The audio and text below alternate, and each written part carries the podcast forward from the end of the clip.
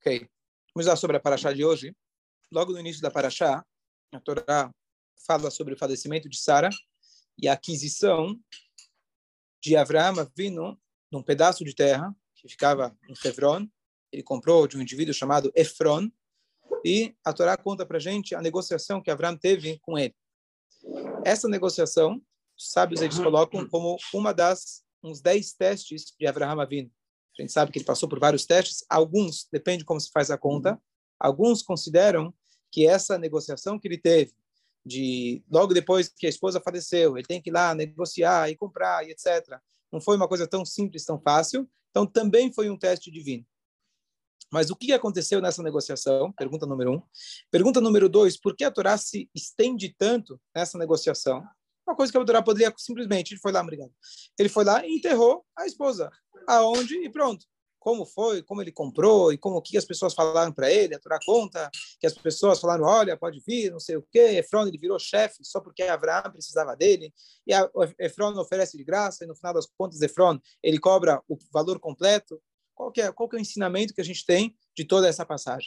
Então, tem alguns detalhes que a gente pode ver claramente qual que é a mensagem que a Torá deixa para a gente. Um deles, inicialmente, quando Avraham ele chega e fala para Efron, olha, eu gostaria de enterrar aqui, etc., Sará. Então, ele fala, olha, o que é para nós, entre eu e você, 400 moedas? Ah, fica tranquilo, fica tranquilo. Quem tem que você cobrar? E a primeira pergunta é, o que quer dizer entre eu e você? O que quer dizer entre eu e você? A gente não conhece nenhuma interação deles dois, de amizade, camaradagem, até agora na Torá. Ele fala como se fosse que já fossem velhos amigos. Entre eu e você, não é nada. Então, o que é entre eu e você? Essa é a primeira pergunta. E a segunda é, o que acontece? Por que Avraham ele fez questão de pagar? Efron, ele é apontado o erro dele, assim, a falha dele moral, que ele aparenta ser o cara bonzinho, e no final ele cobra, e quando Avraham paga, ele aceita as moedas, que era o melhor tipo de moedas, que antigamente, na verdade, hoje você tem um paralelo para isso, que é a nota velha e a nota nova do dólar. A nota velha vale um pouco menos. Então, nas moedas antigamente, que a própria moeda tinha o peso equivalente ao valor dela, de prata, de ouro, o que for. Então, fazia a diferença qual é o tipo de, a qualidade do ouro, da prata. Alguns deles, eles saíam com mais facilidade, outros com menos facilidade. Então, ele acabou pagando os 400 e ainda ele aceitou os 400, que eram o melhor tipo de moeda que tinha na época. Então, Efron, ele é apontado como aquela pessoa que fala muito e não faz nada. Então, ele no início ofereceu de graça e no final ele cobrou tudo. Ok, então a gente aprende o que não fazer de Efron. Mas a pergunta é por que a Torá conta para a gente todos esses detalhes e o que significa entre eu e você. Então, o Rashi explica entre amigos como nós. Amigos, onde quiseram amigos. Então, eu procurei nos comentaristas, não tem muita coisa a respeito disso. Um dos comentários ele fala, entre eu e você poderia se explicar entre pessoas ricas como nós. O que vale para a gente? O que é para nós 400? Mas o Rashi não aceita essa explicação, porque, pelo contrário, se eu e você somos ricos, então paga. Se para você não é nada 400, então paga. Então, por isso o Rashi explica entre amigos como nós. Eu vi uma outra explicação bonita que ela fala entre eu e você. Entre você que está desesperado para enterrar a tua esposa e entre eu que adoro dinheiro. Então, entre eu e você, 400, não é nada, tá certo? Mais um detalhe interessante. Dessa passagem, o Talmud, o Tratado de Kidushin, quando ele vai trazer para a gente a primeira lei em relação ao casamento, que é como se realiza o Kidushin, que é aquele primeiro estágio onde o homem ele designa a mulher para que ela a partir daquele momento não pode ser comprometida a ninguém mais, a não ser ele. Se chama Kidushin, ele faz uma aquisição. Uma das 3 maneiras de fazer aquisição é com dinheiro, que hoje se faz diretamente com um anel, que ele tem um valor monetário, e ela usa diretamente, porque ela está fazendo uso daquele valor monetário direto. Mas poderia ser com uma moeda. Da onde se aprende essa essa lei de aquisição. Então, é conhecido, a Gomara fala, kicha misdei Efron. Significa, desculpa, tá, mas é Ktuvot, eu acho, logo no início. Kidushin, tá certo, Kidushin. Então, da onde se aprende? Então, existe uma das 13 metodologias de ensino da Torá. O que significa? Todo dia de manhã, quando a gente vai começar logo o primeiro Kadish, antes disso a gente fala do Rabi Ishmael.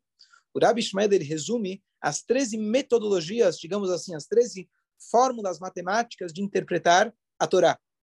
A Torá tem várias... claro, a gente não consegue ler a Torá e extrair de lá o judaísmo. Então, Deus passou para Moshe Rabbeinu a fórmula de como interpretar. Uma dessas fórmulas se chama Gzeirá Shavá. Se eu tenho um termo num local e esse termo aparece em outro local, pode-se aprender de um local para o outro. Por exemplo, o tefilim está escrito na Torá que você coloca entre os seus olhos. Ninguém coloca o tefilim aqui, entre os olhos. Por que a gente coloca aqui? Porque a Torá fala, numa outra passagem, não raspe o seu cabelo que está entre os olhos. Se referindo a uma prática idólatra, que as pessoas raspavam o cabelo pelo morto, e a Torá proíbe fazer uma coisa dessas. Aonde se tem cabelo? Normalmente as pessoas não têm cabelo entre os olhos, com raras exceções. Então, quando a Torá fala entre os olhos lá, se trata aonde nasce o cabelo. Entre os olhos significa no espaço perpendicular, ou seja, aonde seria os olhos, quer dizer, no espaço, aqui no meio. Então, daqui os nossos sábios aprendem bem neinecha com bem neinecha. Lá que bem neinecha significa na testa, significa na cabeça. Então, assim também no bem neinecha do Shema. Isso chama Gzeirá Shavá. Então, a mesma coisa em relação quando a Torá fala que kar ish ishá, quando um homem pegar, na tradução literal seria quando um homem pegar uma mulher. O que significa pegar? Pegar, poderia pensar que é pegar com as mãos. Pegar significa adquirir. A gente aprende que aqui na nossa passagem também tem a linguagem de pegar, e quando ele fala, pega de mim o dinheiro, tá certo? Pega de mim, desculpa, o espaço para você poder enterrar. Então, a linguagem pegar significa uma aquisição. Então, você entende que, quando ele diz a Torá que um homem pegar uma esposa, não é agarrar a esposa, e sim ele adquirir a esposa. Daqui a gente aprende, Avraham, ele pagou com dinheiro. Então, uma das maneiras de ele realizar o Kidushin é através de dinheiro. Certo? Até aqui, tudo bem? Hoje mesmo ele pegou a garra. Perfeito, está escrito no que ele pegou, ele certo, aí carrega, certo, ele pegou a garra, mesma coisa, perfeito. Então, quer dizer, pegar significa uma aquisição. Você tem que pagar por isso. Então, a pergunta, primeiro, aqui a gente já vê que a Torá, apesar que parece que está contando uma historinha, uma lei essencial, básica para todo casamento, se aprende justamente dessa passagem. Esse é um detalhe.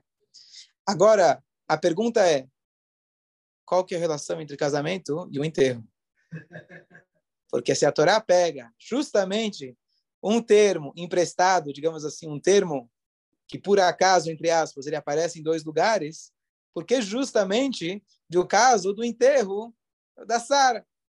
Um está se desfazendo da esposa, um está enterrando a esposa, e o outro está começando. O que você fala? Olha, sabe como se adquire uma esposa? A gente aprende lá do Avraham quando ele foi enterrar a esposa. É curioso. Então, tem algumas explicações bonitas, mas uma delas que fala justamente sobre essa negociação entre Avraham e o Efron. Chevron era chamado o pior das terras de Israel. Tanto é a pior das terras, pior sentido de agrícola, sentido pior das terras. Portanto, eles já tinham designado o espaço de Chevron como um lugar para enterro. Era um lugar chamado de trashim, um lugar de pedras, pedregulhos, não é um lugar onde cresce alguma coisa. Então, eles dedicaram, bom, já que aqui não cresce nada, vai ser um cemitério. Então, já era um local designado para isso. Esse era o pior local de Israel. Então, o que acontece? Aqui temos uma negociação. Avraham Avinu, ele chega e oferece um valor absurdo. Pelo quê? Pelo pior pedaço de terra. O Efron chega em casa, todo contente, falando, minha esposa, sabe o que eu fiz hoje? Peguei aquele judeu, vendi a 400 milhões de dólares, aquele terreno que estava empacado pela prefeitura, você não pode construir, você não pode plantar, ia ficar lá para a eternidade. Olha o que eu fiz, olha que bom negócio. Avraham Avinu chega em casa pensando, olha que bom negócio. Eu acabei de pagar 400 moedas por um pedaço da terra sagrada de Hashem. O local onde está enterrado Adão e Hava. Aquele bobo do Efron, ele me vendeu um pedaço histórico, um pedaço sagrado, por apenas 400 moedas. Tá certo? Então, o que acontece? Às vezes, um lado pensa que está fazendo um mau negócio. Mas a Kirá, a aquisição de Avraham Avinu, ele saiu contente sabendo que agora ele comprou o melhor lugar do mundo.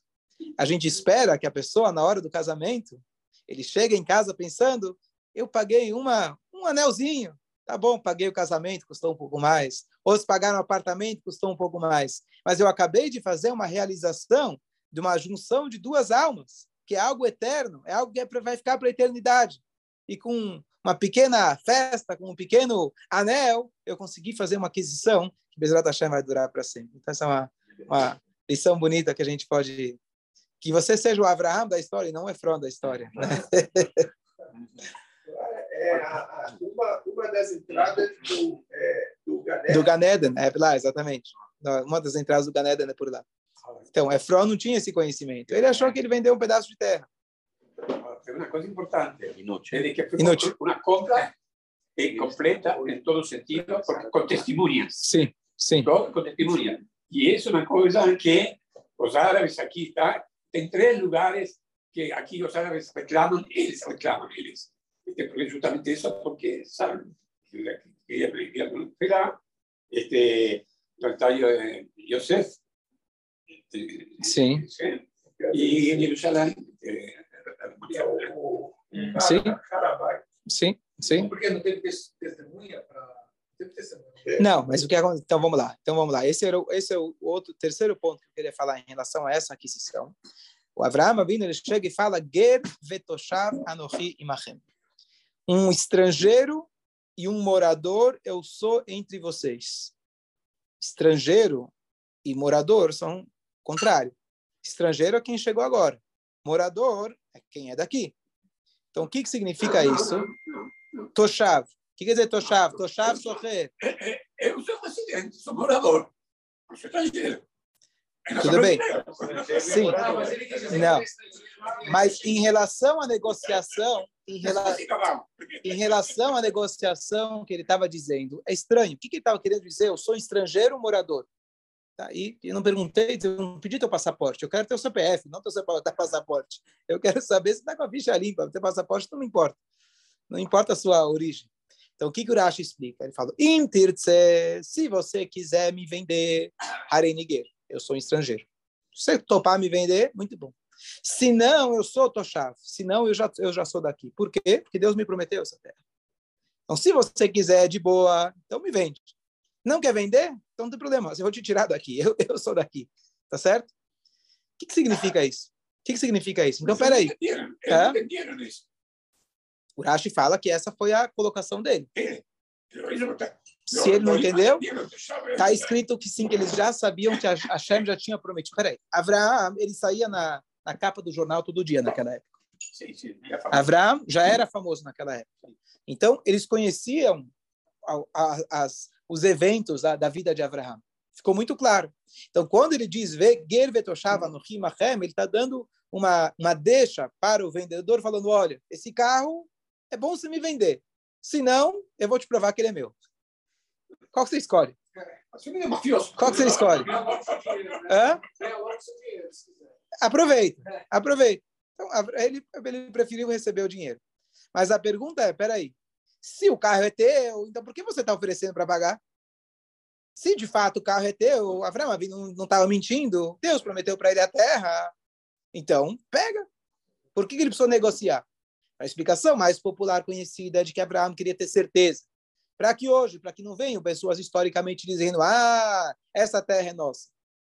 Então, por isso, ele foi lá e está escrito na Torá que mesmo os primos também concordam e sabem da Torá. Então, sabe que Hebron claramente é nosso, tá? Explicitamente. Mas É além disso, é além disso. Por que é além disso? Porque e o resto de Eretz Israel também é nosso. E não foi comprado. Foi adquirido através de guerras, certo? Foi uma conquista, que consta no próprio Tanakh também. Então, tudo bem. Mas também foram comprados. Tudo bem. O que você falou do Shem, ok. E do Goren Arvena. Foi comprado dele lá, o Tanakh conta pra gente como ele foi comprado, David Amelor comprou, etc., onde foi construído o Beit Amidash. Mas o resto de Israel não está, certo? Então, se fosse só para que ninguém diga no futuro, então, teoricamente, ele precisaria comprar todo Israel, certo? Alguns falam que ele deu o down payment, ele deu a entrada, tá certo? Ele deu a entrada por Eretz Israel. Então, de novo, Efron chega em casa falando, eu vendi um pedaço de terra, Avraham chega em casa falando, ó, eu dei a entrada do país, certo? Eu dei a entrada do país. Exatamente. Foi o primeiro pezinho que ele teve lá. Mas tem mais um conceito, que, na verdade, por que ele não usou esse cartucho de cara? Porque, de fato, Hashem prometeu para ele a terra, mas ainda não chegou o momento dele, de fato, ser morador da terra. Tanto é, quem voltar duas partes atrás, lembra que Avraham, ele brigou com Lot. O Lot, ele deixava o rebanho dele comendo de qualquer lugar. E aí falava, ô Lot, como você está fazendo isso? Aí ele falou, peraí, Avraham não tem filhos, eu sou o herdeiro. Deus prometeu a terra para ele, então a terra é nossa. Eu posso deixar, meus animais comerão onde foram. Ele tinha 2 erros. Um, que Avraham ainda não morreu. Segundo, 3 erros. Segundo, que Avraham teria um filho, Isaque.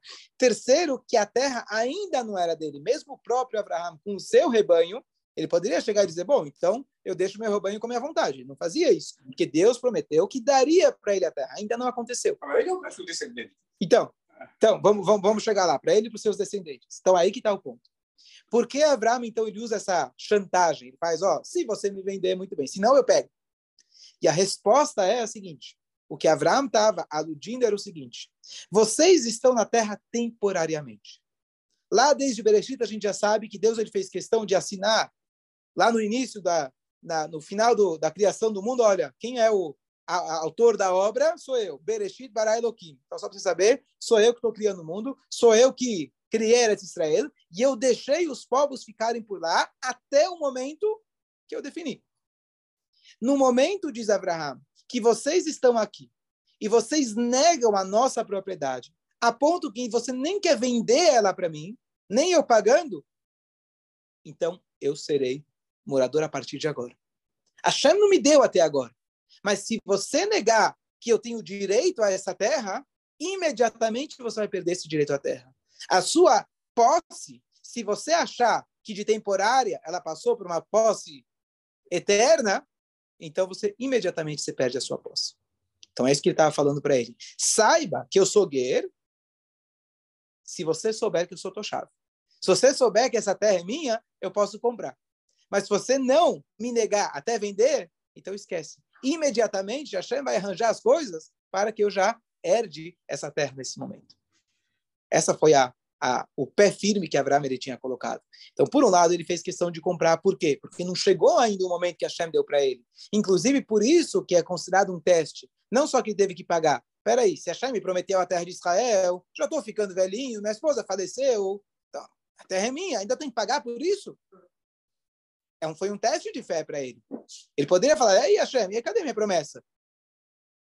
Mas ele entendeu que vai chegar o momento certo para isso. Mas ele também entendeu que se o Efron não entendesse, por isso estou falando para nós, é importante a gente saber que essa terra essencialmente pertence ao povo judeu, então você vai perder isso imediatamente. E os povos, às vezes, entendem isso. Quem não entende é a gente.